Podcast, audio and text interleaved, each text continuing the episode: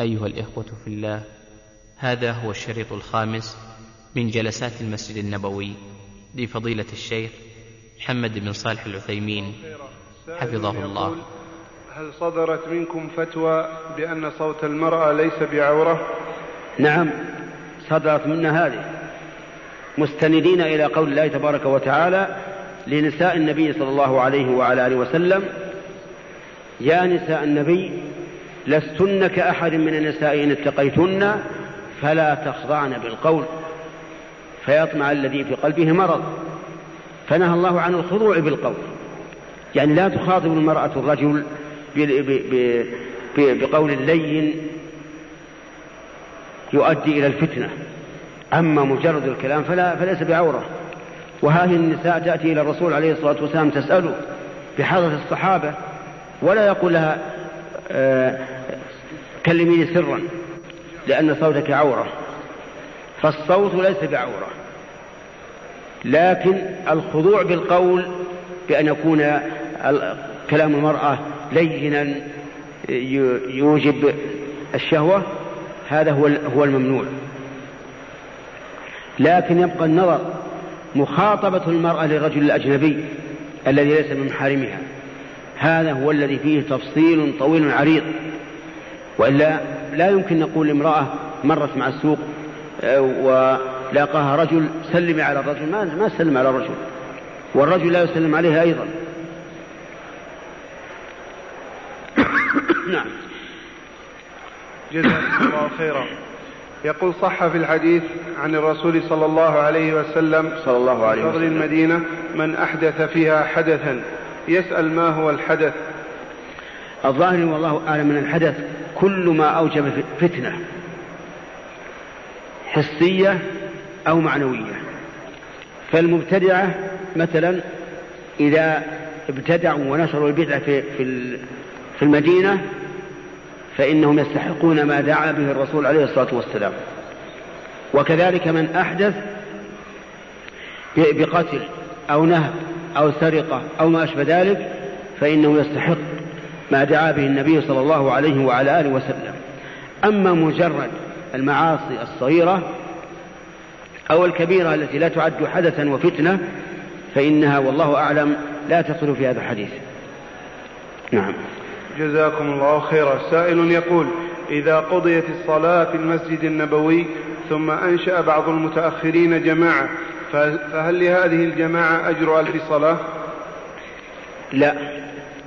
ليس للجماعة الثانية أجر الجماعة الأولى لكن الجماعة أفضل من الانفراد بمعنى أننا إذا دخلنا ونحن جماعة وقد انتهت الصلاة فالأفضل أن نصلي جماعة. لقول النبي صلى الله عليه وسلم صلاة الرجل مع الرجل أزكى من صلاته وحده وصلاته مع الرجلين أزكى من صلاته مع الرجل وما كان أكثر فهو أحب إلى الله. لكن أجر الجماعة الأولى لا تدركه الجماعة الثانية. نعم. جزاكم الله خيرا. سائل يقول ما حكم الصلاة على الجنازة وقد قد اشتهر عند بعض طلبة العلم أنه لا تقام الجماعة الثانية بعد الجماعة الأولى. وهذا ليس على إطلاقه بل نقول في المسألة تفصيل فإن كان المسجد معدا للجماعات كالمساجد التي على الطرق عند المحطات أو أو بعيد عن المحطة فهذه تعاد فيها الجماعة بلا إشكال لأنها لم تعد لجماعة خاصة راتبة. فكلما جاء جماعة ونزلوا صلوا في هذا المسجد وهذا لا إشكال فيه. ولا أظن أحد ينازع في أن الجماعة الثانية التي بعد الأولى مشروعة. الثاني القسم الثاني أن يكون معتادا في هذا المسجد أن تقام فيه جماعتان. هذا فهذا بدعة. وينهى عنه. القسم الثالث أن يكون هذا المسجد له جماعة راتبة. فدخل أناس بعد انقضاء الصلاة فهنا نقول صلوا جماعة. صلوا جماعة فهو أفضل ويدل لهذا ما, ما ذكرته من الحديث حديث أبي بن كعب صلاة الرجل مع الرجل أتم. قم.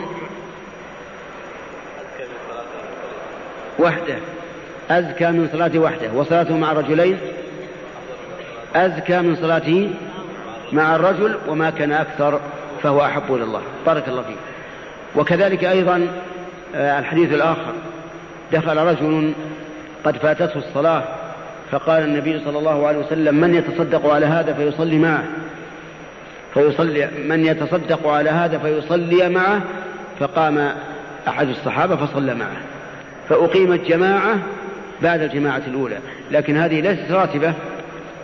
فصار إقامة الجماعة بعد فصار إقامة جماعتين في مسجد واحد ينقسم إلى إلى أربعة أقسام؟ ثلاثة أقسام. نعم. جزاكم الله خيرا. سائل يقول قلتم يا سماحة الشيخ أن ساعات يوم الجمعة الخمسة تختلف. إن إن ساعات. لأن إن إذا وقعت مقولة للقول تكون مكسورة. مكسورة.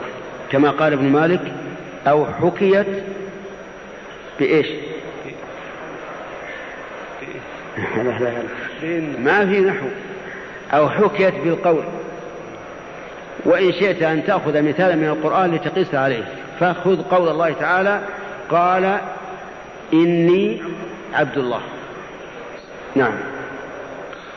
يقول قلتم يا سماحة الشيخ إن ساعات يوم الجمعة الخمسة تختلف عن الساعات الوقتية. نعم. نرجو أن توضحوا لنا. وضحنا ذلك. ما فهم ها؟ ما فهم كثير سأل عنها كيف؟ كثير سأل عن هذا السؤال. سبحان الله. طيب الساعات التي التي بين أيدينا الآن محدثة. ما كانت معروفة في عهد الرسول صلى الله عليه وعلى آله وسلم. فإذا كان الرسول يقول من جاء في الساعة الأولى ومن جاء في الثانية ومن جاء في الثالثة ومن جاء في الرابعة ومن جاء في الخامسة نقسم الزمن من طلوع الشمس يوم الجمعة إلى مجيء الإمام نقسم إلى كم؟ خمسة أقسام. فإذا قدرنا أن بين طلوع الشمس إلى مجيء الإمام خمس ساعات. هنا تتوافق الساعة الوقتية والساعة التي جاءت في الحديث. وإذا قدرنا أنها أقل اختلف الحكم. وإذا قدرنا أنها أكثر اختلف الحكم أيضا. واضح يا جماعة؟ أقول يعني اقسم ما بين طلوع الشمس إلى مجيء الإمام إلى خمسة أقسام. كل قسم هو الأول الأولى والثانية والثالثة والرابعة والخامسة. نعم. جزاكم الله خيرا. فضيلة الشيخ كيف نربط بين قوله صلى الله عليه وسلم عن ابن عمر رضي الله عنهما قال كنا نأكل على عهد رسول الله صلى الله عليه وسلم ونحن نمشي ونشرب ونحن قيام.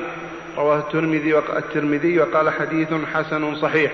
وقول أنس رضي الله عنه عن النبي صلى الله عليه وسلم أنه نهى أن يشرب الرجل قائما. نعم. قال قتادة فقلنا لأنس فالأكل؟ قال ذلك أشر أو أخبث.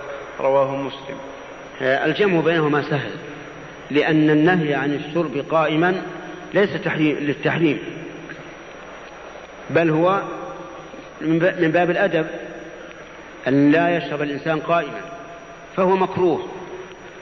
والمكروه قال أهل العلم إنه تبيحه الحاجة يعني ليس من شرطه الضرورة. ولهذا شرب النبي صلى الله عليه وسلم من شن معلق وهو قائم.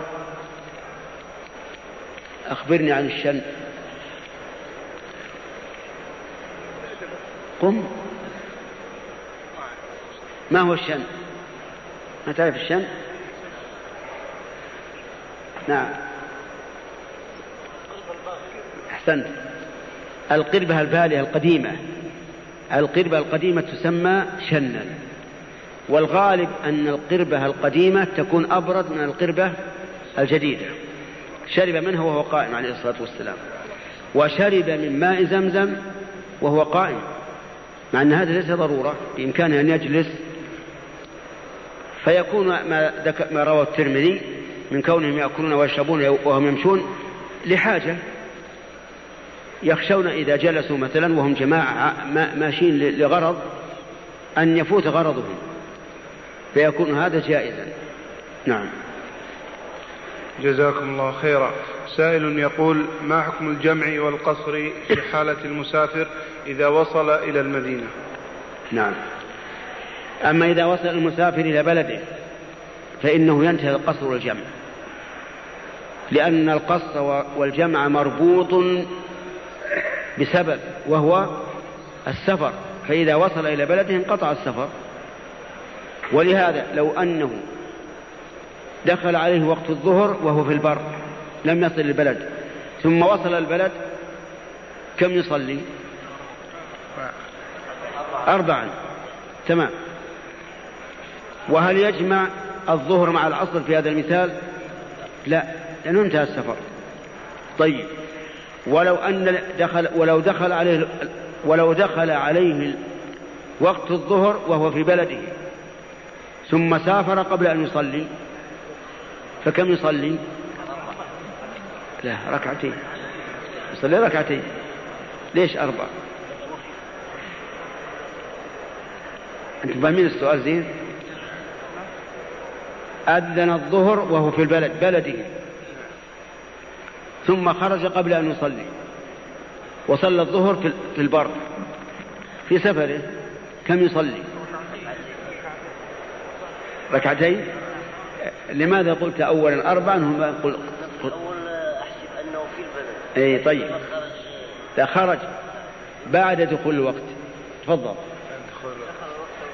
دخل الوقت وهو في البلد. وهو مقيم في بلده ثم سافر وصلى في البر بعد أن خرج من البلد. كم يصلي؟ ها؟ يتم الصلاة. لا لا يتم الصلاة. يصلي ركعتين لقول الله تبارك وتعالى وإذا ضربتم في الأرض إيه فليس عليكم جناح أن تقصروا من الصلاة. وهذا ضرب في الأرض. وصلى وهو ضارب في الأرض. فيصلي ركعتين. والعكس كما قلت لكم في المثال الأول لو أدركته الصلاة وهو في البر ثم وصل إلى بلده فإنه يصلي أربع لأنه انتهى الضرب في الأرض. ولكن إذا كان الإنسان في بلد غير بلده فإنه يجيب المؤذن ويصلي مع المسلمين ويصلي كم؟ يصلي أربعا لقول النبي صلى الله عليه وعلى آله وسلم إنما جعل الإمام ليتم به ولقوله ما أدركتم فصلوا وما فاتكم فأتموا. ولقول ابن عباس رضي الله عنهما حين سئل ما بال الرجل يصلي ركعتين ومع الإمام يصلي أربعا؟ فقال تلك هي السنة. وهذه مسألة تشتبه على بعض الناس. تقول صل صل أذن قال أنا مسافر. كأنه يقول المسافر ليس عليه إيش؟ ليس عليه جماعة. وهذا غلط فهم غلط. المسافر عليه الصلاة جماعة. ولعلكم تذكرون أن الرسول عليه الصلاة أن الله تعالى قال في القرآن وإذا كنت فيهم فأقمت لهم الصلاة في حال الخوف فلتقم طائفة منهم معك وليأخذوا أسلحتهم فإذا سجدوا فليكونوا من ورائكم ولتأتي طائفة أخرى لم يصلوا فليصلوا معك. فأمر بصلاة الجماعة في حال الخوف ومعلوم أن الخوف الذي وقع للرسول كان في أسفار ففي حال الأمن من باب أولى. فنقول للمسافر هل سمعت النداء؟ إذا قال نعم ماذا نقول له؟ نقول أجب. كما أن المسافر أيضا إذا نزل في, في بلد وحان وقت صلاة الجمعة وهو في نفس البلد. وقال أنا مسافر ما أروح للجمعة ماذا نقول له؟ نقول ألست مؤمنا؟ سيقول بلى. نقول اسمع إلى قول الله تعالى يا أيها الذين آمنوا إذا نودي للصلاة من يوم الجمعة فاسعوا إلى ذكر الله وذروا البيع. أما إذا كان في السفر فهذا لا جمعة لا جمعة عليه. ولا تصح منه جمعة أيضا لأن النبي صلى الله عليه وعلى آله وسلم كان لا يقيم الجمعة في أسفاره. وقد قال صلوا كما رأيتموني أصلي وقال من عمل عملا ليس عليه أمرنا فهو رد. نعم. جزاكم الله خير. وصل إلى بلد وأما الناس هل يدخل الصلاة؟ نعم. هذا سؤال لا بأس به وجيه.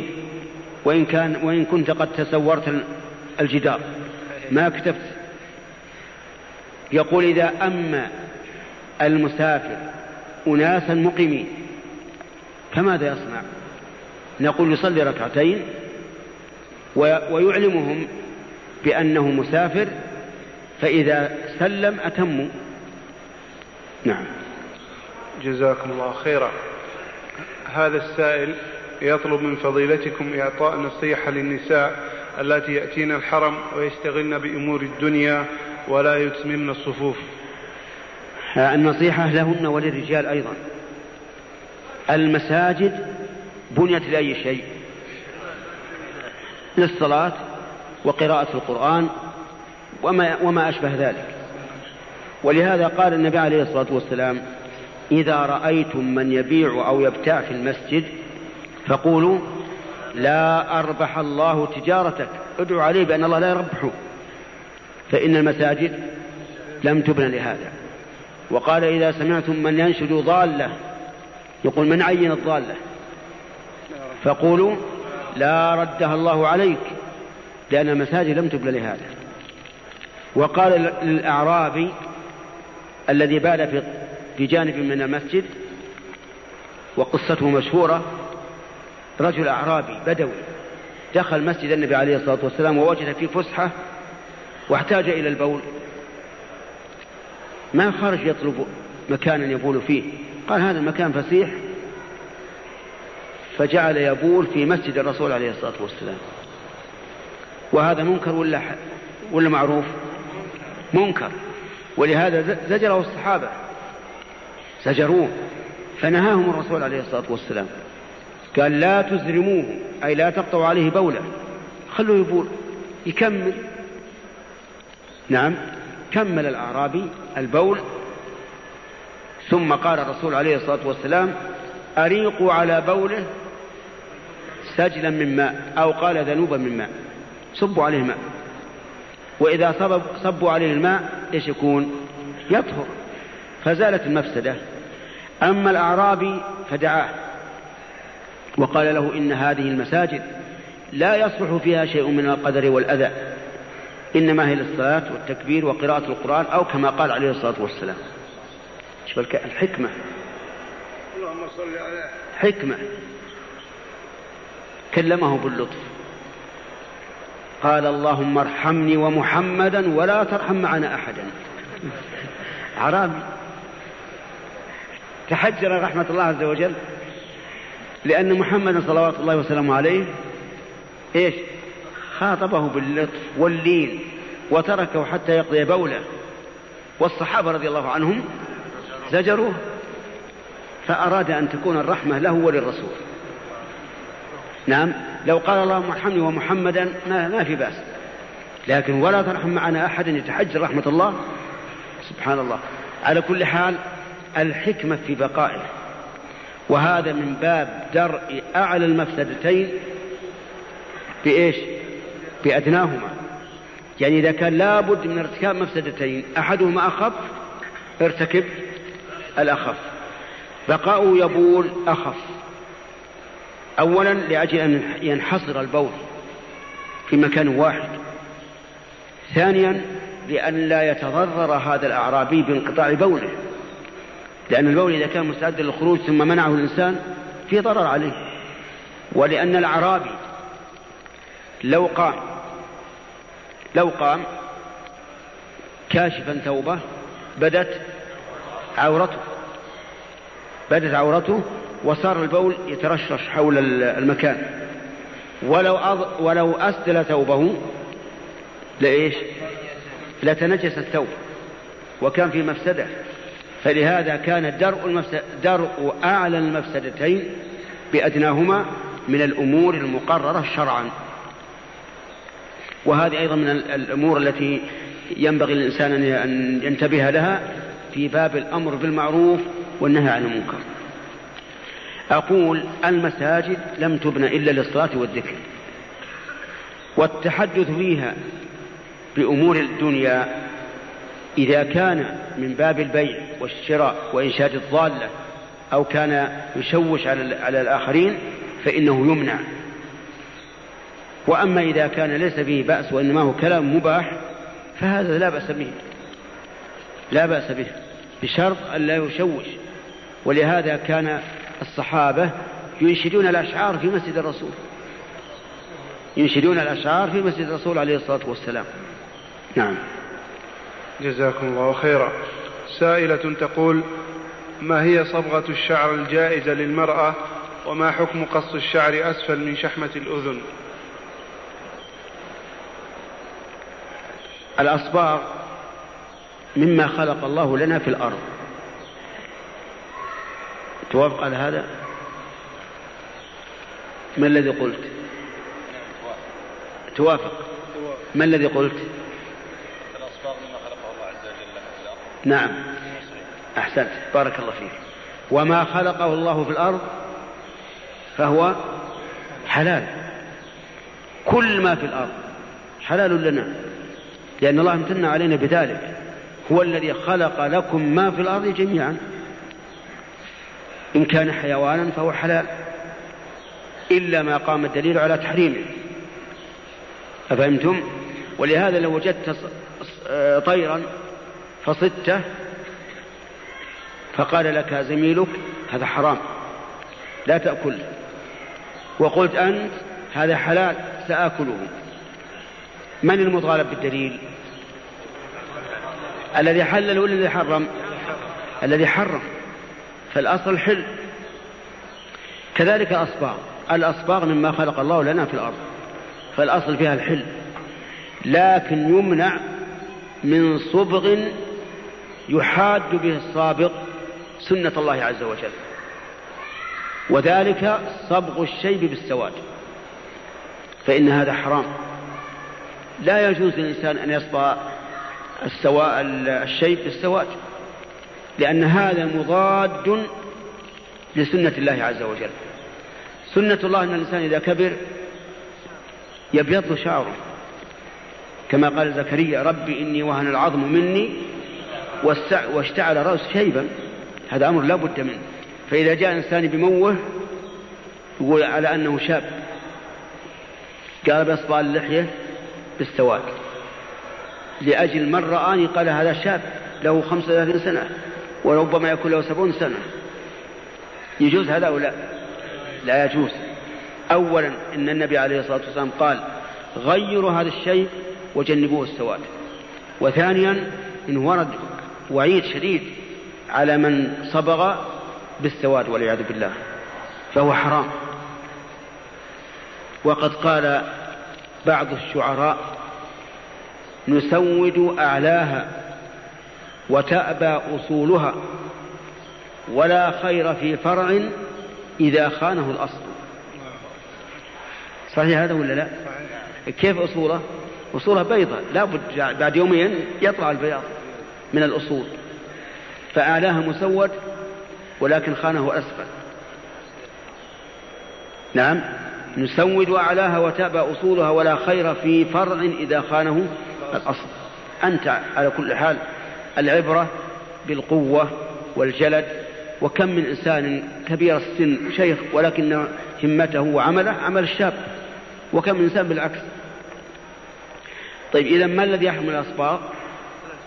ما هو الأسود الذي يغير به الشيء. فإن خلط الأسود بأحمر بأن خلط الكتم بالحناء يجوز أو لا يجوز؟ يجوز لأنه ليس أسود خالصا. طيب غير الأسود من, من الألوان ينظر إذا كان هذا اللون لا يصبغ به إلا نساء الكافرين صار حراما. ليش؟ تشبه بالكفار.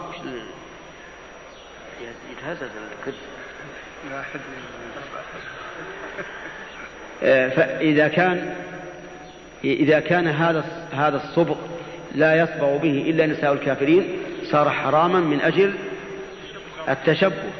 لقول النبي صلى الله عليه وعلى آله وسلم من تشبه بقوم فهو منهم.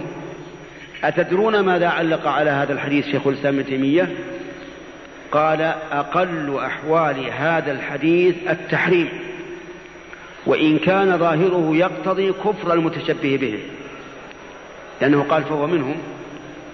فأقل أحواله أن يكون التشبه حراما.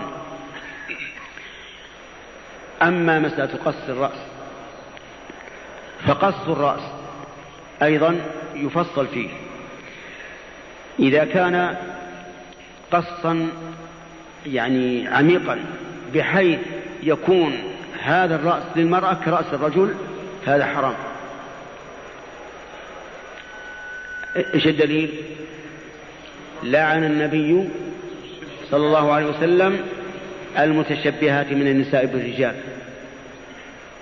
وإذا كان ليس كقص الرجل نظرنا أيضا لاحظنا أمرا آخر. هل هذا القص يكون على صفة قص نساء الكافرين؟ فهو يكون حراما لأنه تشبه بنساء الكافرين ومن تشبه بقوم فهو منهم. أما إذا كان لا, لا يكون أما إذا لم يكن مشابها لقص الرجال ولا لقص النساء فقد اختلف العلماء في ذلك على ثلاثة أقوال. قول إنه محرم والقول الثاني إنه مكروه والقول الثالث إنه مباح. أعرفتم؟ هذه أقوال ثلاثة ذكرها أهل العلم في هذه المسألة. نعم. جزاكم الله خيرا. سائل يقول ذكرتم أن غسل الجمعة واجب كم الساعة؟ الساعة إلا دقائق. السؤال الأخير بس. لا لا. الحق وحق يتبع. باقي باقي الآن دقيقتين. اليوم ما حددنا يلا هات. يقول ذكرتم أن غسل الجمعة واجب الحديث. وجاء في الحديث من توضأ فبها ونعمت ومن اغتسل فالغسل أفضل. ألا يصرف هذا الأول من الوجوب إلى الاستحباب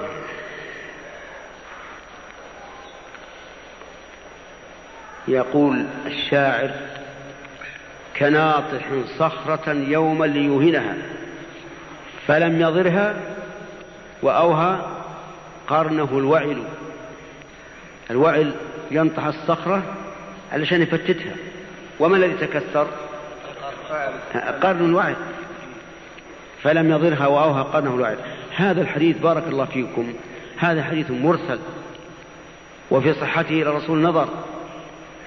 ثم إن أسلوبه ليس عليه الطلاوة.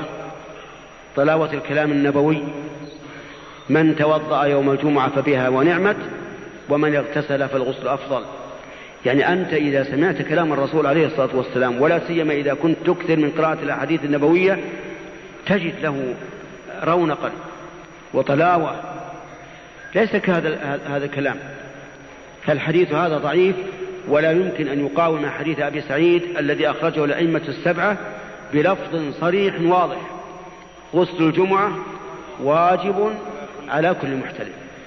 وعلى هذا فلا تعارض بين الحديثين لعدم مقاومة الحديث حديث سمرة الذي أسكت عليه لحديث أبي سعيد. نعم. جزاكم الله خيرا. سائل يقول أو يسأل عن معنى الحديث إن الله خلق آدم على صورته. نعم. يقول الرسول عليه الصلاة والسلام إن الله خلق آدم على صورته ونهى أن يقبح الوجه أو يضرب. وقد اختلف علماء العلماء في, في معنى هذا الحديث. بعد أن صحوا أما من أنكر صحته فهذا له باب وجواب. لكن من أثبته اختلفوا فيه على وجهين. الوجه الأول خلق آدم على صورته أي على الصورة التي اختارها الله عز وجل فتكون من باب إضافة المخلوق إلى خالق مثل ناقة الله وبيت الله وما أشبه ذلك. ومنهم من قال خلق الله آدم على صورة الرب عز وجل.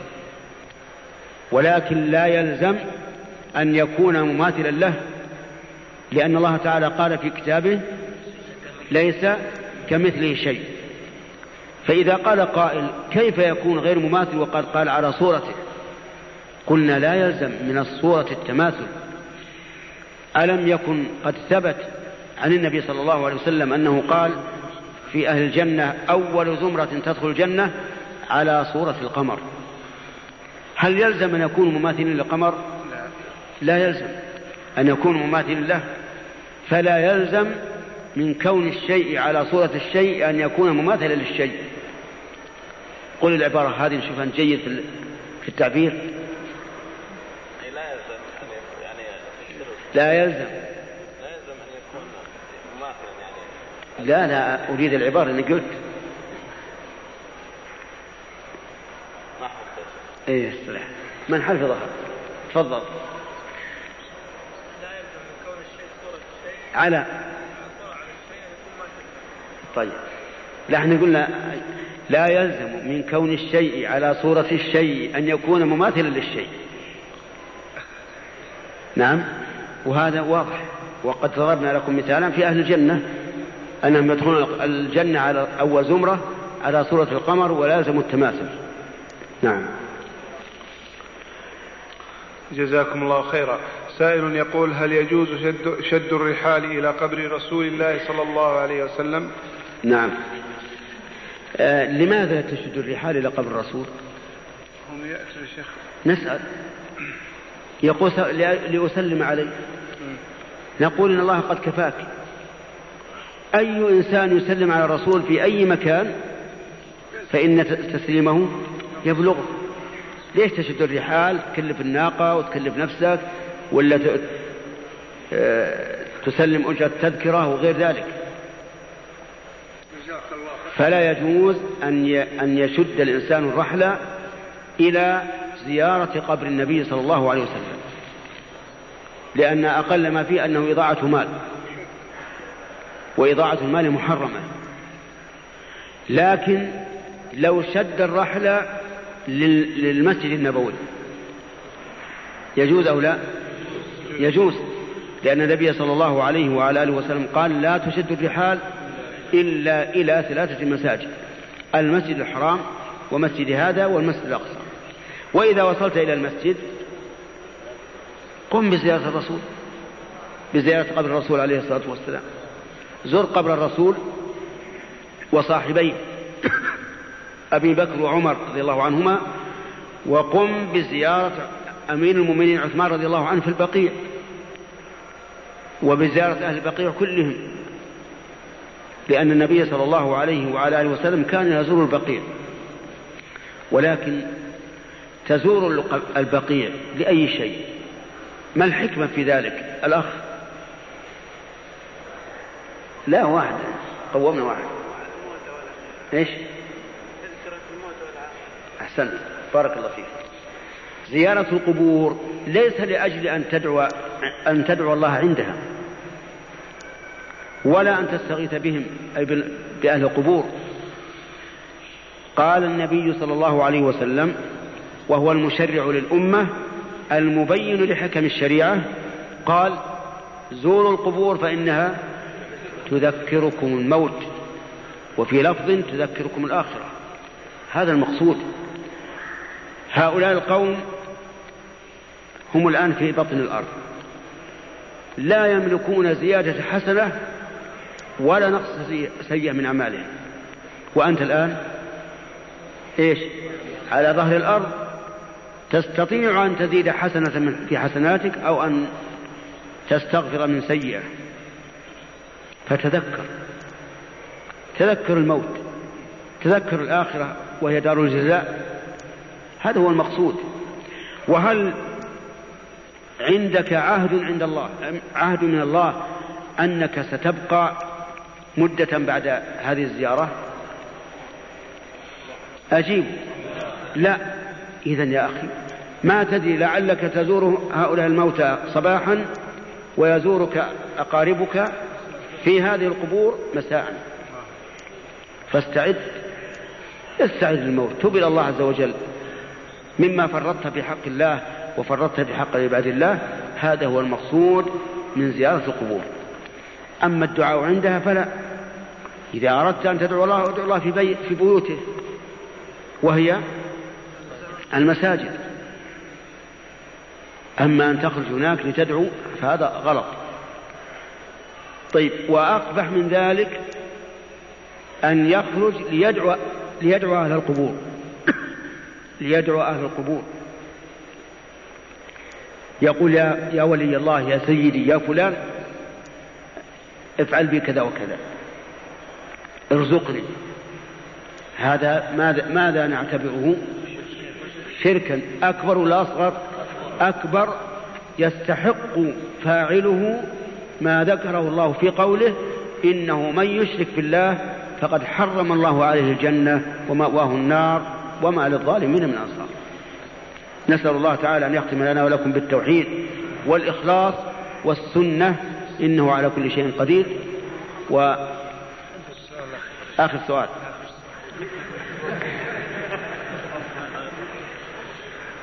السؤال الأخير.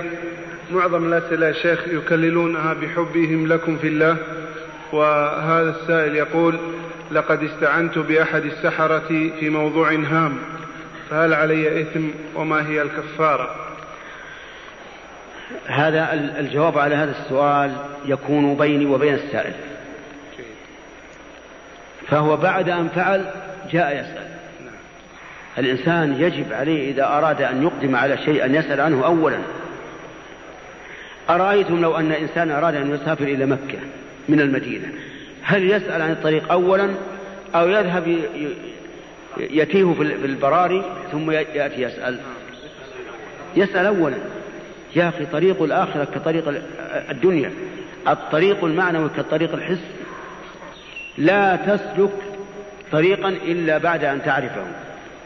أما بعد أن يفعل الشيء يأتي يسأل ولهذا نحن في هذه المناسبة آه، نحث إخواننا الذين يذهبون إلى العمرة أو إلى الحج أن لا يقدموا على ذلك حتى يعرفوا كيف يحرمون كيف يطوفون كيف يسعون كيف يقصرون أو يحلقون حتى يعبد الله على بصيرة.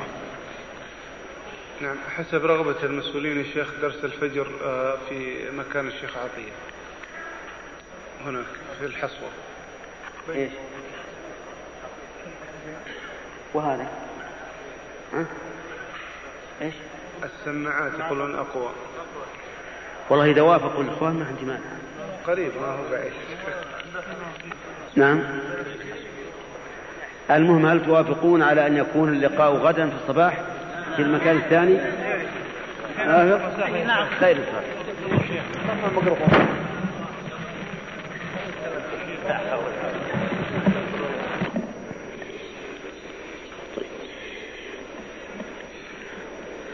الحمد لله رب العالمين وصلى الله وسلم على نبينا محمد وعلى آله وأصحابه ومن تبعهم بإحسان إلى يوم الدين. أما بعد ففي الليلة الماضية قرأ إمامنا في صلاة المغرب آخر سورة البقرة وآخر سورة النحل. وذكرنا أن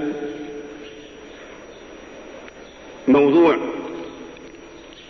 الآيات التي ذكرها التي قرأها مهم جدا.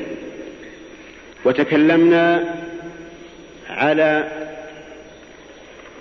آخر سورة البقرة بما تيسر.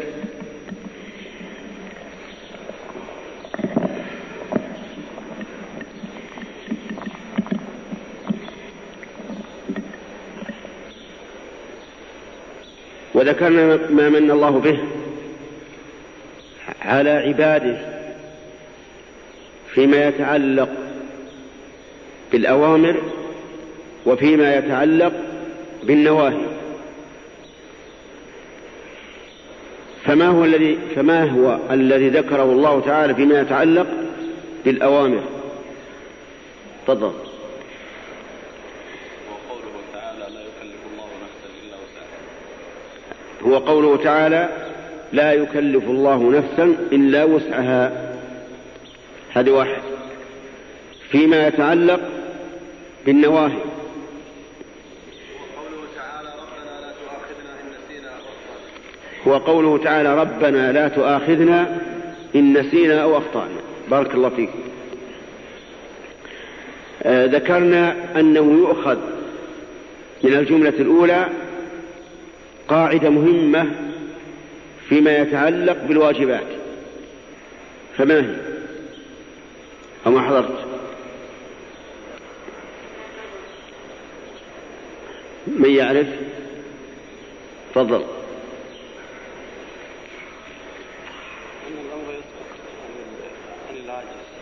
أن الواجبات تسقط عن العاجز.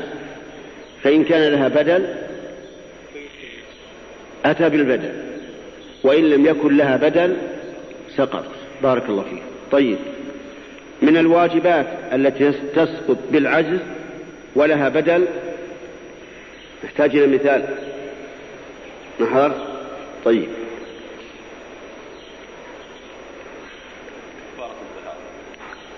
نعم. كفارة الظهار.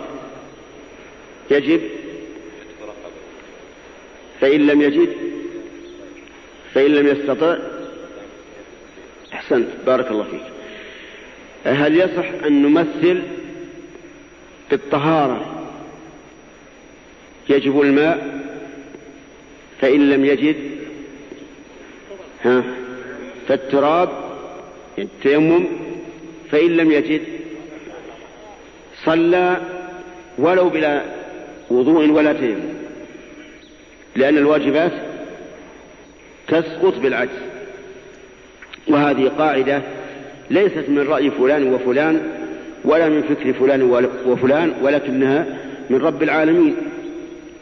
الذي قال في كتابه وما خلقت الجن والإنس إلا ليعبدون فهذه عبادته. يسقط الله عز وجل عن عباده ما لا يستطيعون. أما في النواهي فالقاعدة فيها ما حضرت؟ من؟ تفضل.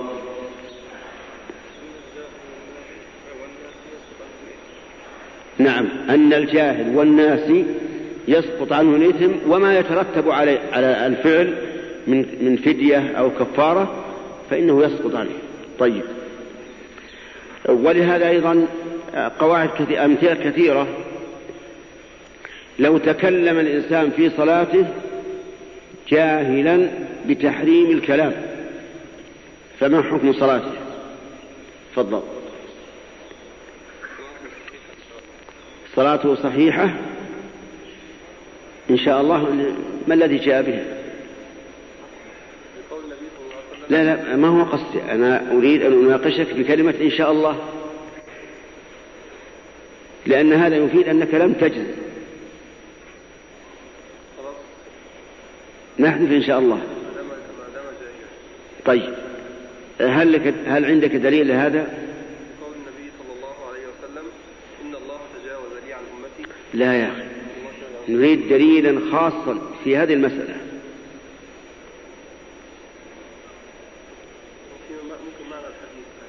هات المعنى. ما بمعنى كان أحد الصحابة تقريبا ألقى ألقى السلام أو عطس فقال له أحدهم أحدهم من خمس الله فرد عليه ال- خمس خمس الله فقال النبي صلى الله عليه وسلم إن إن الصلاة إن هذه الصلاة لا يصح فيها كلام البشر أحسنت بارك الله فيك. رجل دخل في الصلاة فسمع آخر حين عطس قال الحمد لله قال له يرحمك الله. إلى أن قال النبي صلى الله عليه وسلم لهذا الرجل الذي تكلم إن هذه الصلاة لا يصلح فيها شيء من كلام الناس إنما هي التسبيح والتكبير وقراءة القرآن أو كما قال ولم يأمره بالإعادة. بقي علينا شيء لم تدل عليه الآية. و وربما يؤخذ من الآية كما سنبين وهو الإكراه. إذا أكره الإنسان على فعل محرم فهل يترتب على هذا الفعل اسم أو فدية أو كفارة؟ الجواب لا لا يترتب. دليل هذا قول الله تبارك وتعالى في القرآن الكريم من كفر بالله من بعد إيمانه إلا من أكره وقلبه مطمئن بالإيمان ولكن من شرح بالكفر صدرا فعليهم غضب من الله ولهم عذاب عظيم.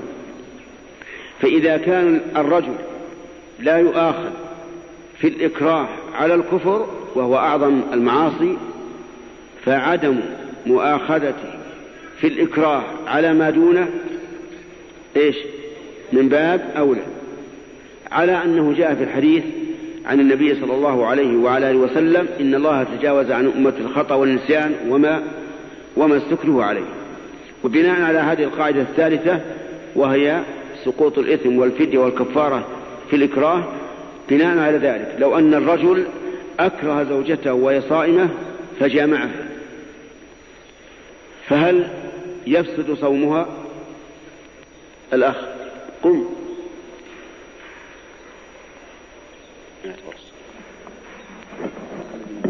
يتوسط.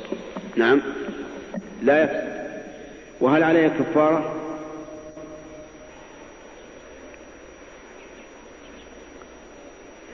أفصح بالجواب. ليس عليها كفارة. طيب استريح. ليس عليها كفارة لأنها مكرهة. وهكذا أيضا لو أكرهها على ذلك وهي في حج أو عمرة فإنه ليس عليها فدية وليس عليها آه، إثم للقاعدة التي ذكرناها والتي أخذناها من كلام الرب عز وجل. ربما يؤخذ هذا أي سقوط الإثم والكفارة والفدية من قوله تعالى لا يكلف الله نفسا إلا وسعها لأن المكره لا يستطيع أن يتخلص. ولهذا لو أكرهه من يتمكن من دفع إكراهه فإنه يترتب عليه الحكم. ما تقولون في رجل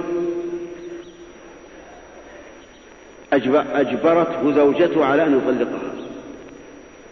وقالت إما أن تطلق وإما أن تقتل نفسها. فطلق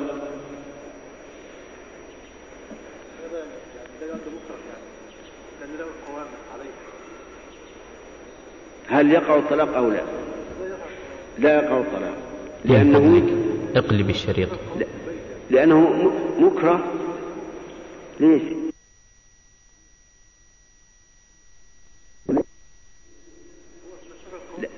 لأنه مكره. ليش؟ إذا يقع الطلاق. إذا لم يكن مكره وقع الطلاق. ما في مانع. أسأل الآن. هل يقع الطلاق أو لا؟ فقلت لا. ثم لما أردنا أن نعلل هذا الحكم الصادر منك بأنها مكرهة قلت ليست مكرهة. أبينه مكره؟ قلت ليس مكرها فما تقول؟ الآن صار الحكم والعلة متناقضان أو متناقضين على الأصح. أنا ما أقول ليس له قوام. لكن الرجل الآن لما قال زوجته إن لم تطلقني قتلت نفسها. وهي قادرة على أن تنفذ هذا السكين بيدها. فطلق.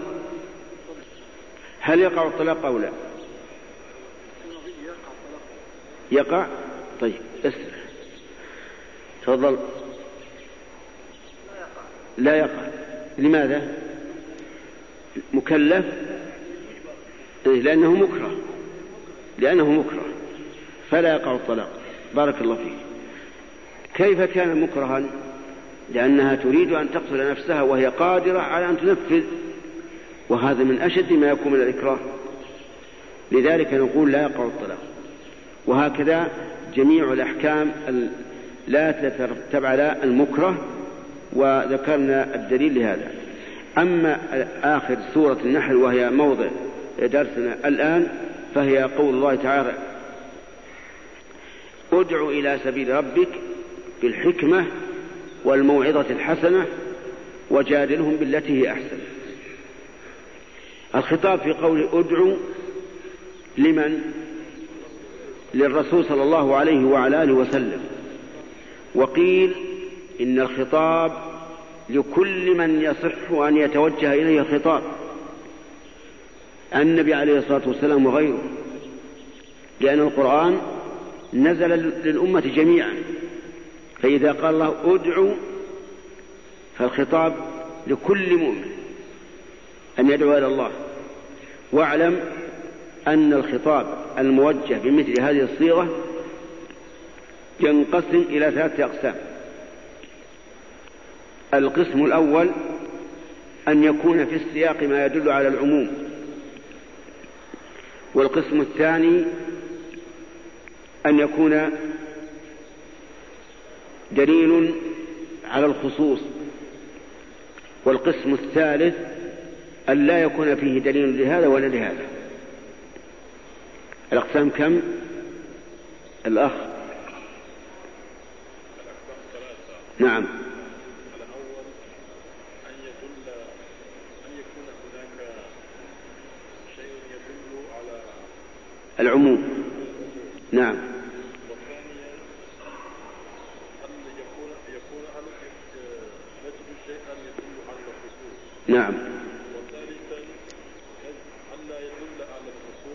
على العموم بارك الله فيك. تمام. مثال الأول قول الله تعالى يا أيها النبي إذا طلقتم النساء. فهنا وجه الخطاب أولا إلى الرسول صلى الله عليه وعلى آله وسلم ثم قيل ثم قال إذا طلقتم. والخطاب هنا للعموم بدليل الجمع. وعلى هذا فيكون الخطاب الموجه للرسول عليه الصلاة والسلام له وللأمة بالنص. يا أيها النبي إذا طلقتم النساء.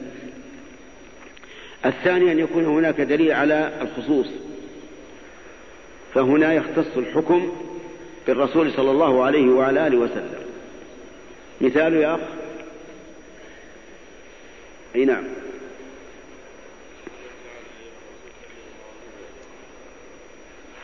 نعم. يا أيها الرسول بلغ ما أنزل إليك من ربك وإن لم تفعل فما بلغت رسالته. ومثل قوله تعالى ألم نشرح لك صدرك ووضعنا عنك وزرك إلى آخر السورة. فهذا يختص بالرسول عليه الصلاة والسلام. القسم الثالث القسم الثالث ما يكون لا دليل فيه لهذا ولا, ولا لهذا. مثل هذه الآية الكريمة ادع إلى سبيل ربك هل هو موجه الخطاب للرسول عليه الصلاة والسلام وحده أو لكل من يصح خطابه؟ على قولين. واعلم أن الخلاف شبيه باللفظ في هذه المسألة. لأن الذين يقولون إنه خاص بالرسول عليه الصلاة والسلام يقولون إن أمته يشملها الحكم باعتبار الأسوة. لقول الله تعالى لقد كان لكم في رسول الله أسوة حسنة. فإذا قال قائل ما الأصل؟ الخصوصية أم, التع... أم العموم؟ من يعرف؟ الأصل العموم. ولهذا لما أراد الله عز وجل الخصوصية نص عليها. فقال يا أيها النبي إنا أحللنا لك أزواجك اللاتي آتيت أجورهن وما ملكت يمينك مما أفاء الله عليك وبنات عمك وبنات عماتك وبنات خالك وبنات خالاتك اللاتي هاجرن معك وامرأة مؤمنة إن وهبت نفسها للنبي إن أراد النبي أن يستنكحها. آه فما هو الدليل على الخصوص أخ؟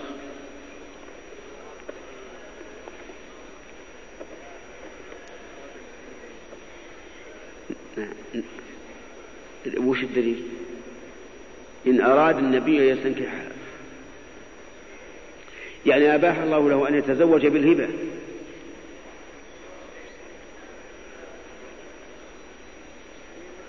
أكمل أكمل الآية عشان أعرف إن أراد النبي أن يستنكحها خالصة لك من دون المؤمنين. بارك الله فيك. إذا هذا يدل على أن الله تعالى أو على أنه إذا لم يدل دليل على أن الحكم خاص بالرسول وجب التعميم وجب التعميم وخذها قاعدة. كل حكم ثبت للرسول صلى الله عليه وعلى آله وسلم فهو ثابت للأمة إلا بدليل. طيب.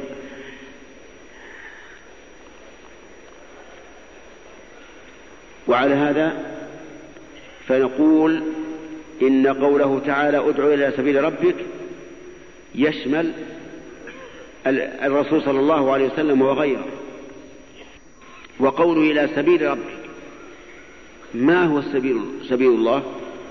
سبيل الله تعالى شرعه. سبيل الله هو شرعه لأنه طريق يوصل إلى الله عز وجل. ولأن الله تعالى هو الذي شرعه فأضيف إليه.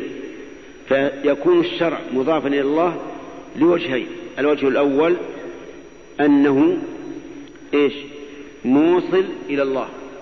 والوجه الثاني أنه هو الذي شرعه لعباده وبينه لهم حتى يصلوا إلى الله عز وجل. ادع إلى سبيل ربك. هنا إذا تأملنا كلمة السبيل وجدنا أنها تضاف أحيانا إلى الله كما في هذه الآية. وأحيانا تضاف إلى المؤمنين كما في قوله تعالى ومن يشاقق الرسول من بعد ما تبين له الهدى ويتبع غير سبيل المؤمنين نوله ما تولى.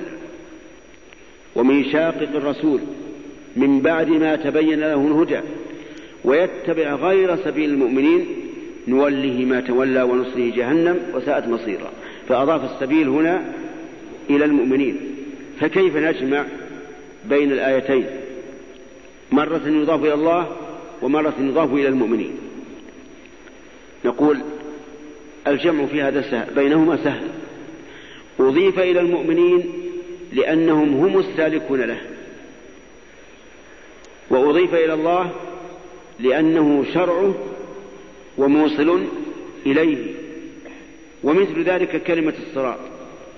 وإنك لتدعو إلى صراط مستقيم. صراط الله. اهدنا الصراط المستقيم. صراط الذين أنعمت عليهم. فمرة أضاف الصراط إلى الله ومرة أضاف الصراط إلى المؤمنين الذين أنعم الله عليهم. فكيف نجمع؟ سؤال خاص.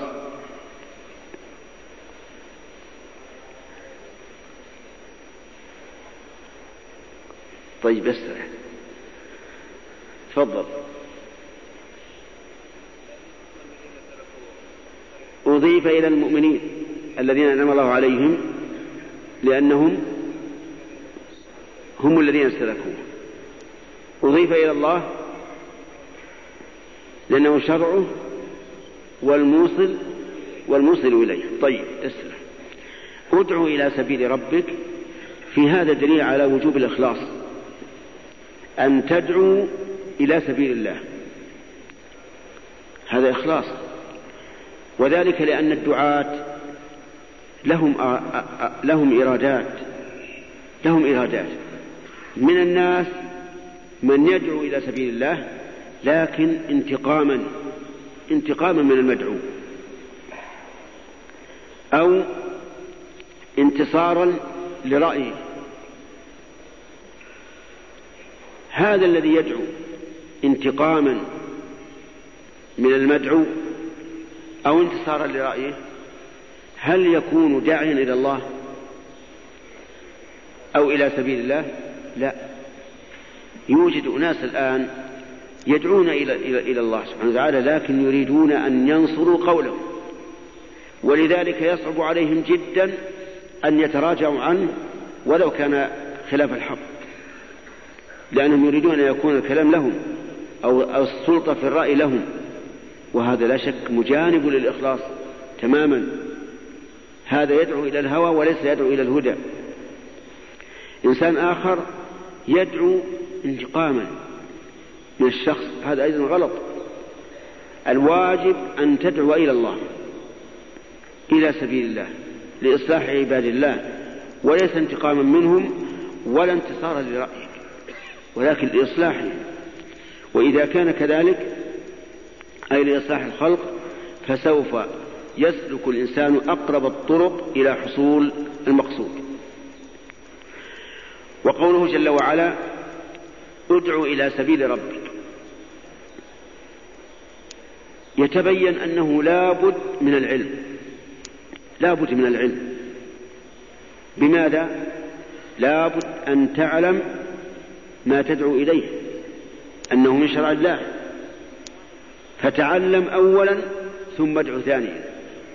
أما أن تدعو إلى سبيل الله وأنت لا تعلم سبيل الله فكيف يمكن هذا؟ ولهذا قال الله تعالى في آية أخرى قل هذه سبيلي أدعو إلى الله على بصيرة على علم. فلا بد من أن يكون الإنسان عالما بما يدعو إليه وأنه حق. ومن شريعة الله. أما مجرد أن ينقدح في ذهنه أن هذا حق بدون دليل شرعي فإنه لا يجوز أن يتكلم. لأن الله يقول ولا تقف ما ليس لك به علم. ويقول جل وعلا قل إنما حرم ربي الفواحش ما ظهر منها وما بطن والإثم والبغي بغير الحق وأن تشركوا بالله ما لم ينزل به سلطانا وأن تقولوا على الله ما لا تعلمون. اتل الآية.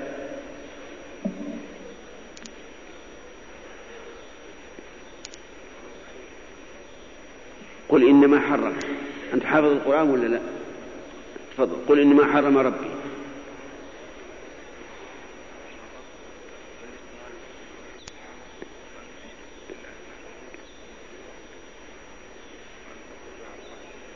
ما هو الشاهد من هذه الآية؟ على تحريم الدعوة إلى الله بدون علم. أحسن بارك الله فيك. طيب. لابد أن يكون الإنسان عالما بالشرع.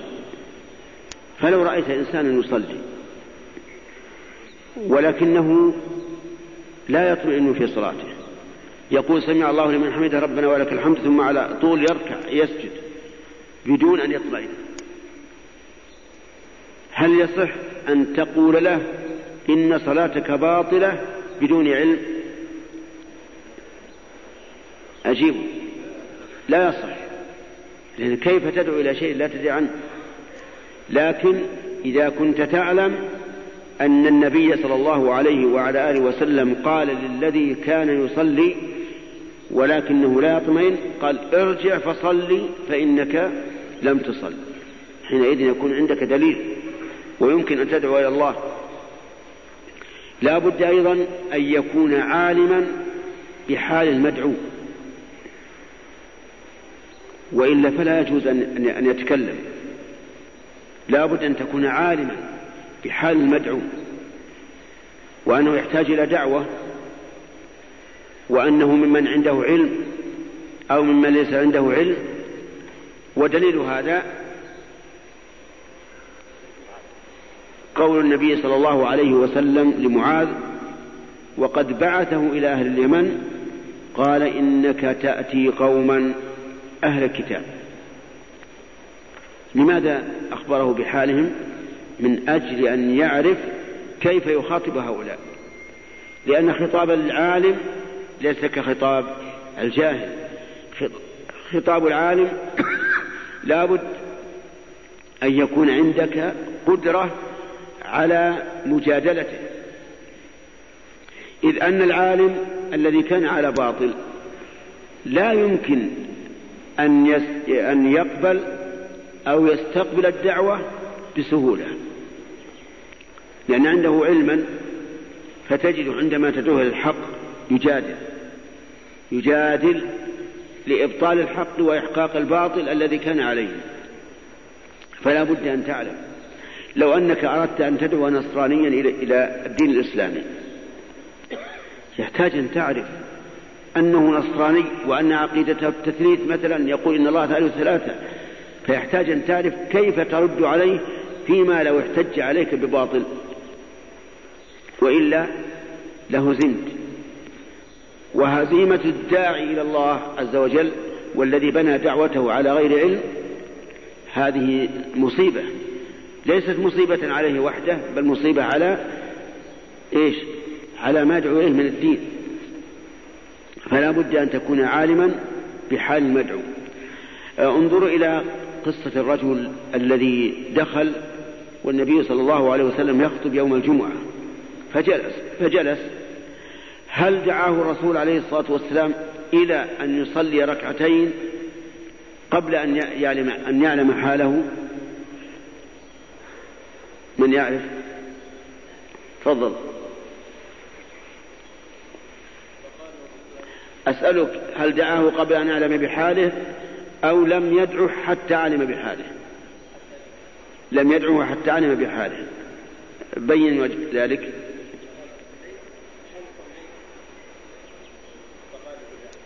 الرجل جلس. لما دخل جلس فقال له أصليت؟ قال لا. قال قم فصل ركعتين. بارك الله فيك. وجدت إنسانا يأكل في رمضان. هنا في المدينة. هل تنكر عليه من أول الأمر الأخ؟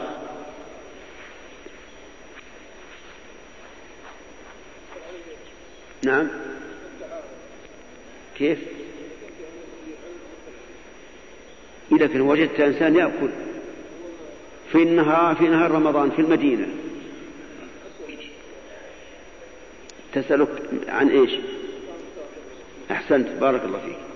أسرع. يعني لا أنكر عليه حتى أقول أمسافر أنت؟ أو أنت ممن يحل له الفطر؟ لكن لو وجدت شخصا من أهل البلد أعرف أنه من أهل البلد وأنه لا عذر له في الفطر فحينئذ أنكر عليه. أذكره لعله نسي. وعجبا من بعض العامة يقولون إذا رأيت إنسانا يأكل في رمضان فلا تذكره. لا تذكره. ليش؟ لأن الرسول صلى الله عليه وسلم قال من نسي وهو صائم فأكل أو شرب فليتم صومه فإنما أطعمه الله وسقاه. ما دام الله أطعمه وسقاه لا تحرمه. لا تقطع رزقه. خليه يأكل. يشرب وهذا غلط. الواجب أن يذكر المؤمن أخاه لأن النبي صلى الله عليه وعلى آله وسلم قال إذا نسيت إيش؟ تمسها في صلاته. قال إنما أنا بشر مثلكم أنسى كما تنسون فإذا نسيت فذكروني. فيجب على المؤمن أن يذكر أخاه. وهذا من باب التعاون على البر والتقوى. أما قول هذا رزق سقه الله إليه دعه يأكل ويشرب هذا غلط. ادعو إلى سبيل ربه قلنا لا بد أن يكون عالما بما يدعو إليه. وثانيا عالما أن يكون عالما بحال المدعو ليكون على بصيرة كيف يدعو. يقول الله عز وجل بالحكمة والموعظة الحسنة وجادلهم بالتي هي أحسن. هذه ثلاثة أوصاف للدعوة. هل هي أوصاف مقترنة أو أوصاف مترتبة؟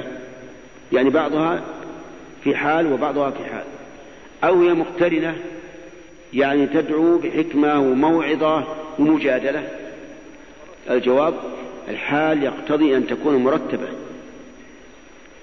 أولا بالحكمة ببيان الحق ودليله من الكتاب. والسنة. واعلم أنني أحب لكل داعية أن يقرن دعوته بالدليل. أولا لبراءة الذمة وثانيا ليطمئن المدعو. لأن المدعو إذا قيل له هذا حرام هذا واجب لقوله تعالى أو لقول الرسول صلى الله عليه وعلى آله وسلم يطمئن بلا شك ويكون له حجة عند الله عز وجل. فإذا أمكنك أن تذكر الدليل للمدعو كان هذا خيرا. لما فيه من إبراء إيش؟ إبراء الذمة. وثانيا اطمئنان المدعو. فهذا الرجل رجل يعني ليس عنده آه، رد للدعوة وليس عنده مجادلة يكفي أن تدعوه بالحكمة.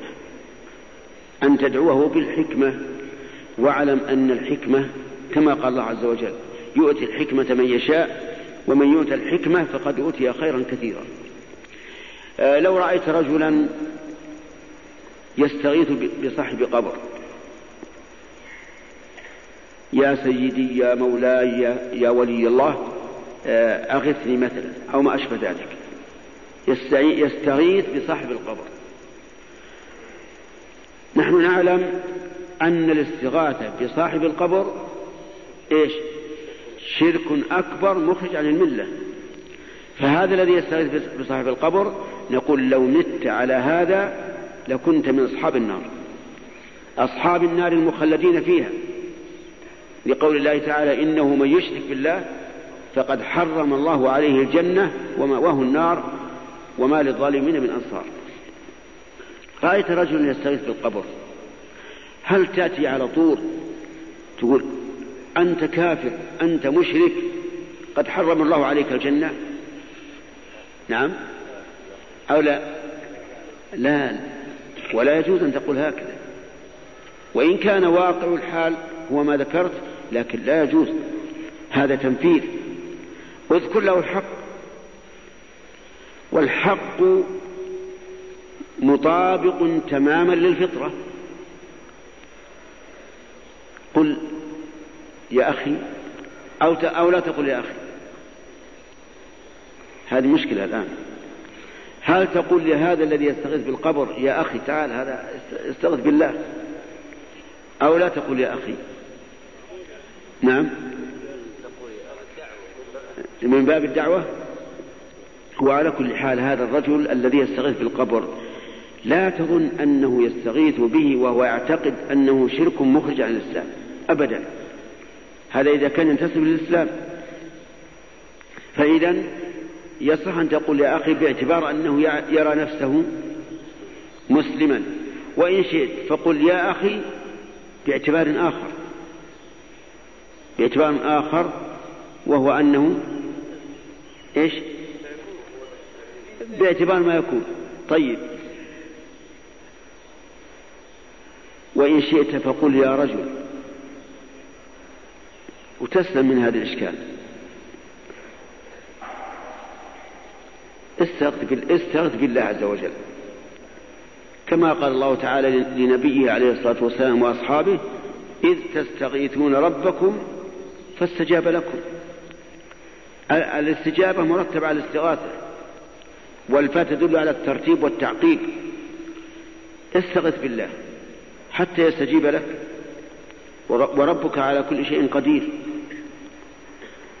وهذا المخلوق الذي أنت الآن تستغيث به هو ميت هامد.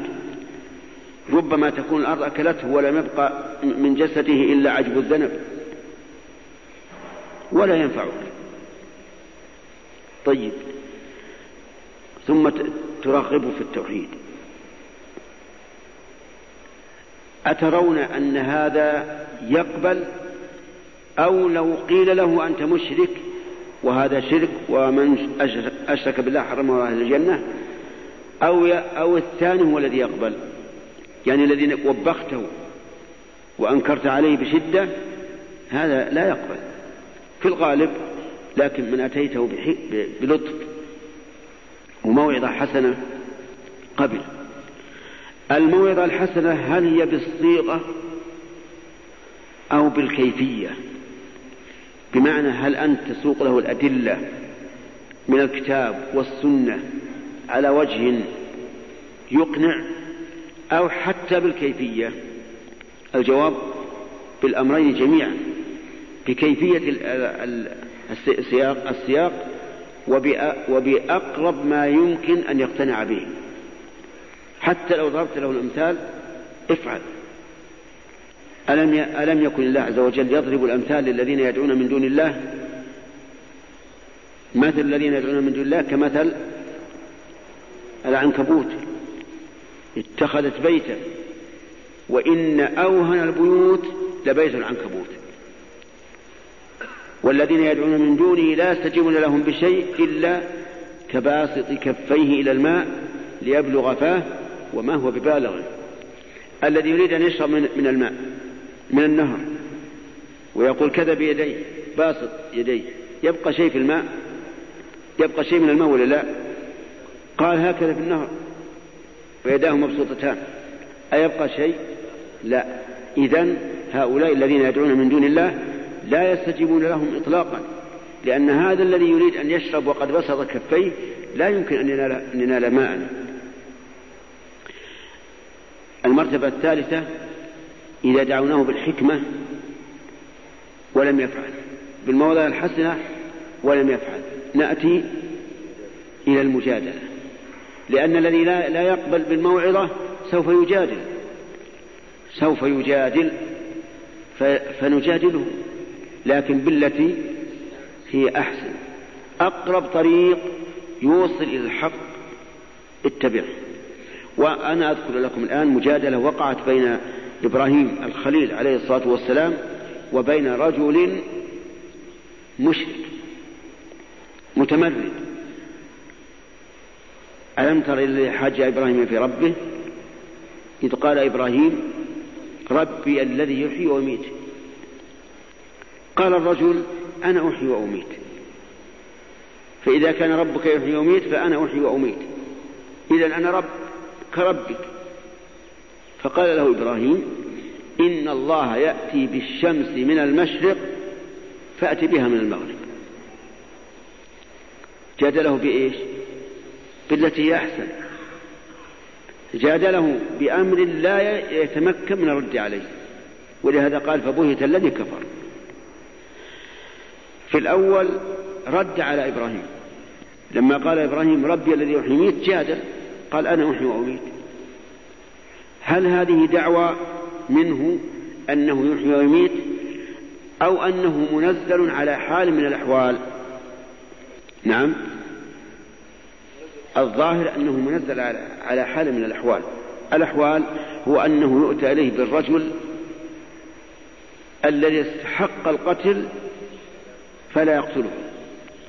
ويدعي أن هذا إحياء وليس إحياء في الواقع. الرجل حي من قبل.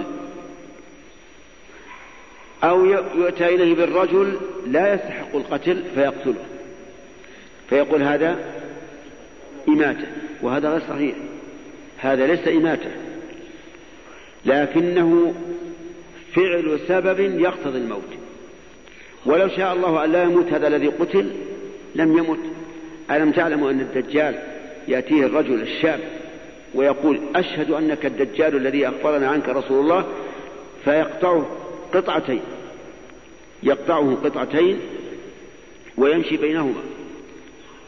ثم يدعوه فيقوم يتهلل. من الذي أحياه؟ الله عز وجل. فالمهم هذا الرجل قال بعض العلماء إنه أراد بقوله أنا أحيي وأميت أنه يؤتى إليه بالرجل لا يستحق القتل فيقتله. وادعى أن هذا إماتة ويؤتى إليه بالرجل يستحق القتل فيرفع عنه القتل وادعى أن هذا إحياء. وقيل إن هذه دعوة منه وليس يريد أن, يتنزل أن ينزلها على حال من الأحوال يعني ادعى أنه يحيي ويميت. وعلى كل فإبراهيم عدل عن هذا الذي يكون يمكن أن يكون جدلا عدل عنه إلى أمر لا يمكن أن يتخلص منه وهو إيش؟ إن الله يأتي بالشمس من المشرق فأتي بها من المغرب. هل يمكن أن يدعي أنه يأتي بها من المغرب لا يمكن لأن هذا أمر معلوم بالبداهة فبهت الذي كفر والله لا يهدي القوم الظالمين. ولهذا ينبغي للمجادل أن يسلك أقرب الطريق لإفحام الخصم. لا يتابعه لأنه ربما إذا تابعته آه، صعد بك جبل لا تستطيع رقية. لكن ائتي بأمر لا يتخلص منه. واعدل عن عن جوابه الذي أورد الشبهة فيه حتى تقضي عليه نهائيا. المهم إذا حالنا بالنسبة لدعوة الناس تنقسم إلى من يعرف. تفضل. الأول. الأول الدعوة بالحكمة. والثاني إذا لم يقتنع نعظه بترغيب وترهيب. والثالث إذا جادل نجادل بالتي أحسن. اصلح في أمر رابع لم يذكر في هذه الآية وهي إذا كان ظالما. إذا كان ظالما فإننا نجالده نجالده ولا نجادله. لقول الله تبارك وتعالى ولا تجادل أهل الكتاب إلا بالتي هي أحسن أتموا إلا الذين ظلموا منهم.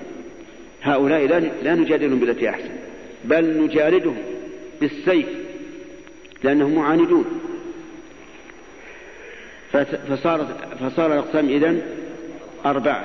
ثلاثة ذكرت في نسق في آية واحدة والرابع في آية أخرى.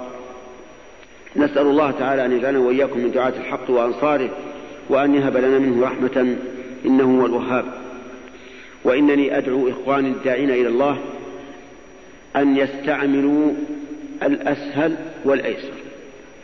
ولهذا كان الرسول يبعث الناس للدعوة إلى الحق ويقول يسروا إيش؟ ولا تعسروا وبشروا ولا تنفروا فإنما بعثتم ميسرين ولم تبعثوا معسرين. فكل شيء يراقب الناس يراقب الناس في في في الحق اتبعه فأنت على خير. والآن إلى الأسئلة. حتى ترتفع الشمس قيد رمح. كذا. الآن كم لها طلعت؟ 14 دقيقة إذا ارتفعت قيد رمح. طيب ناخذ ربع ساعة. ربع ساعة. نشوف نشوف. طيب تفضل. بسم الله والحمد لله والصلاة والسلام على خير خلق الله سيدنا محمد وعلى آله وصحبه. يقول السائل فضيلة الشيخ تكلمتم البارحة جزاكم الله خيرا عن الجمع والقصر في السفر. وسؤالي أنني إنني كنت مسافرا راجعا من أنني, أنني. سؤالي أنني. أنني. لأنه خبر مبتدأ. نعم. أنني كنت مسافرا راجعا من مكة إلى المدينة وقمت بتأخير صلاة الظهر إلى صلاة العصر وعند وصولنا إلى المدينة قمنا وصلينا الظهر والعصر جمعا وقصرا في وقت العصر. فهل هذا صحيح؟ نعم. ننظر هل هذا الرجل الذي قدم من مكة إلى المدينة قدم إلى بلده؟ فإن كان كذلك فعليه الآن أن يعيد صلاة الظهر أربعا وصلاة العصر أربعا. لأنه لما وصل إلى البلد انتهى السبب الذي يبيع الجمع ويطلب فيه القصر. أما إذا كان ليس من أهل المدينة ولكنه مر بها مسافرا فعمله صحيح. حين صلى الظهر ركعتين والعصر ركعتين مجموعتين. نعم. جزاكم الله خيرا. سائل يقول هل له أن يعطي زوجته حبوب منع الحمل وذلك لأنها تتأذى من الحمل؟ أولا ننصح الرجال والنساء أن لا يستعملوا هذه الحبوب. لأن هذه الحبوب تبين أنها ضارة بكلام الأطباء وبالواقع فإنها تفسد الدورة العادية وتوجب انحطاط قوة المرأة وربما تؤثر على الرحم وربما تؤثر على الجنين إن قدر أن تحمل. هذه واحدة. ثانيا لا تستعمل الحبوب لأن المطلوب من هذه الأمة تكثير النسل. لقول النبي صلى الله عليه وسلم تزوجوا الودود الولود. الولود يعني كثيرة الولادة. وإذا كان هذا مرغوب النبي صلى الله عليه وعلى آله وسلم فلا ينبغي أن نعدل عما يرغبه الرسول عليه الصلاة والسلام. وأما كون المرأة تتأذى بالحمل فهذا أمر الأخ. أجب.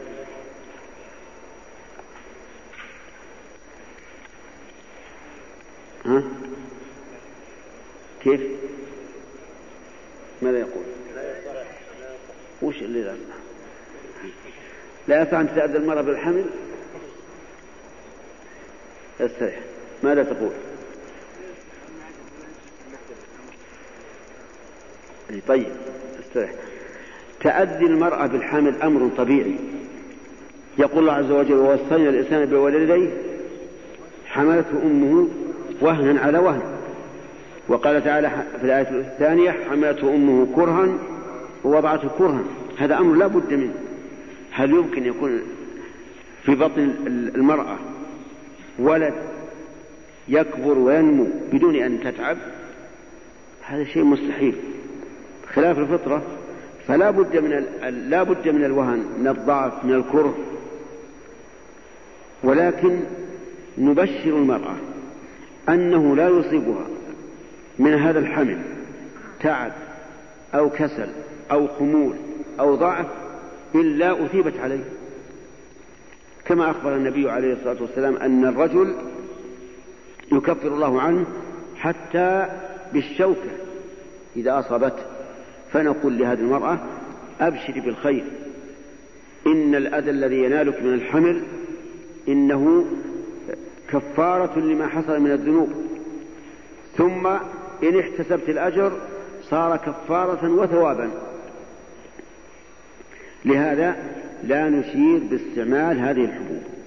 أما بالنسبة للزوج فلا يحل له أن يكره زوجته على أكل الحبوب كما يفعله بعض السفهاء. من الشباب المتزوجين يقول أعطيها حبوبا حتى تبقى سنة أو سنتين ولم تحمل. هذا غلط. ولا يحل له أن يكرهها عليه على أخذ الحبوب. ولا يلزمها أن تطيعه أيضا. لو قال كل الحبوب قالت لا. فلها ذلك. لأن له حق في الولادة. ولهذا حرم العلماء على الرجل أن يعزل عن زوجته إلا برضاها. أتعرفون العزل؟ غير المتزوج لا يعرف العزل الظاهر. والمتزوج يعرف وهو أن الرجل إذا جامع زوجته ثم قرب إنزاله نزع منه من الجماع حتى يكون الماء خارج المكان لئلا تحمل.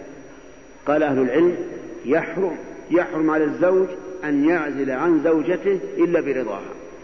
وعللوا ذلك بأن لها حقا في إيش؟ حقا في الولد. ولذلك كان القول الصحيح أنه إذا تبين الرجل عقيما فإن للزوجة أن تفسخ النكاح. إذا شاءت. ليش؟ لأن لها حقا في الولد. بعض النساء لا يتزوج إلا من أجل الولد. إذا استفدنا من الجواب حتى لا نبتعد. لا يجوز للزوج أن يكره زوجته على أكل حبوب من الحمل ولا يلزمها أن تطيعه. هذه واحد. ثانيا لا نشير على الزوج ولا على الزوجة بتناول هذه الحبوب لما فيها من الإضرار وأما التأذي بالحمل فهذا أمر ليس علة صحيحة. كل امرأة تتأذى من الحمل. نعم. جزاكم الله خيرا.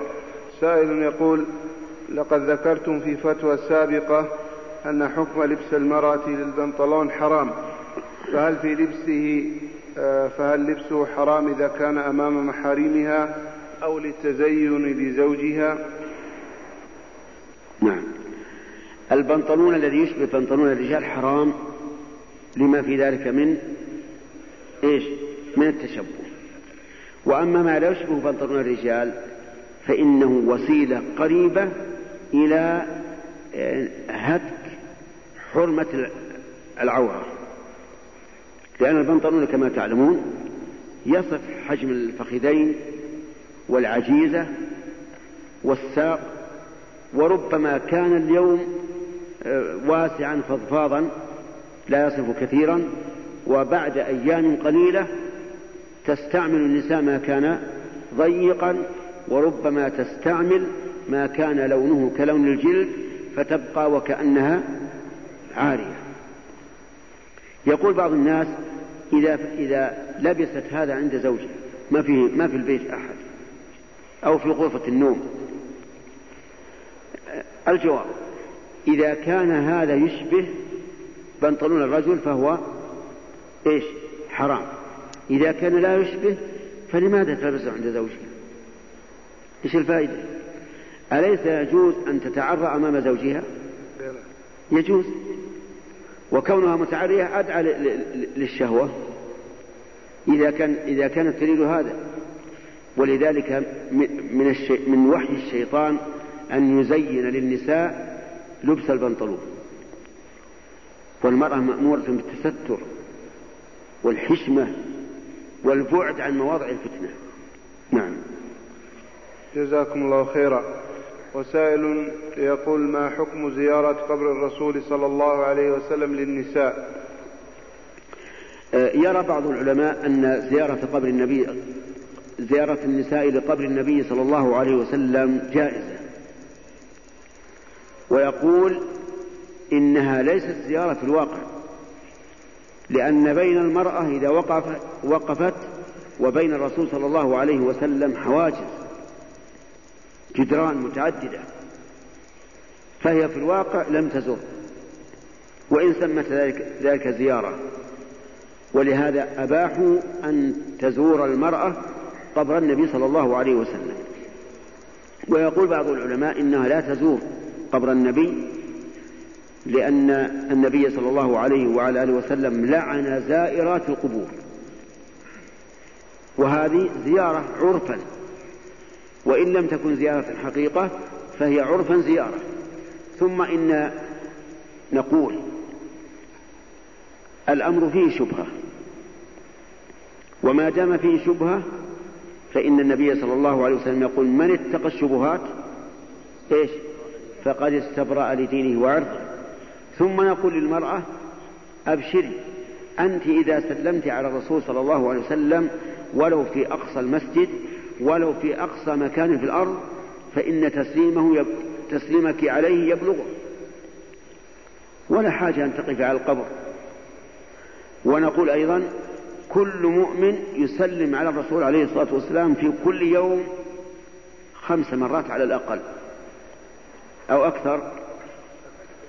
أكثر لأن بعض الصلوات فيها تشهدان. فيكون مثلا الظهر والعصر والمغرب والعشاء كل واحدة فيها تشهدان. نعم. إذا خمسة وأربعة تسعة تسع مرات يسلم على النبي عليه الصلاة والسلام كل يوم فرضا. فلا حاجة. إلى أن تتكلف المرأة حتى تقف على قبر النبي صلى الله عليه وعلى آله وسلم مع الشبهة. وهل يقول المسلم على الرسول السلام عليك أيها النبي ولا السلام على النبي؟ نعم. جاء في صحيح البخاري عن عبد الله بن مسعود رضي الله عنه قال كنا نقول في عهد النبي صلى الله عليه وسلم السلام عليك أيها النبي. وبعد موته نقول السلام على النبي. لكن هذا اجتهاد من عبد الله بن مسعود رضي الله عنه. وليس كل مجتهد مصيبا. والدليل على هذا أن النبي صلى الله عليه وسلم علم أمته. قال قولوا السلام عليك أيها النبي إلى يوم القيامة. ولم يقل قولوا ذلك ما دمت حيا. ثم إن الصحابة في عهد الرسول عليه الصلاة والسلام إذا قالوا السلام عليك هل يريدون أن يسمع الرسول؟ ويكون خطابا مباشرا؟ الجواب لا لأنهم يعلمون الذي في طرف الصف ما يسمعه الرسول. والذين في مكة وفي غيرها من البلاد ما يسمعه الرسول حتى في حياته. إذا ليس خطابا مباشرا. لكن قال شيخ الإسلام ابن تيمية رحمه الله إنه جاء بصورة الخطاب لقوة استحضار المرء في السلام على الرسول عليه الصلاة والسلام. كأنه أمامه يقول السلام عليك.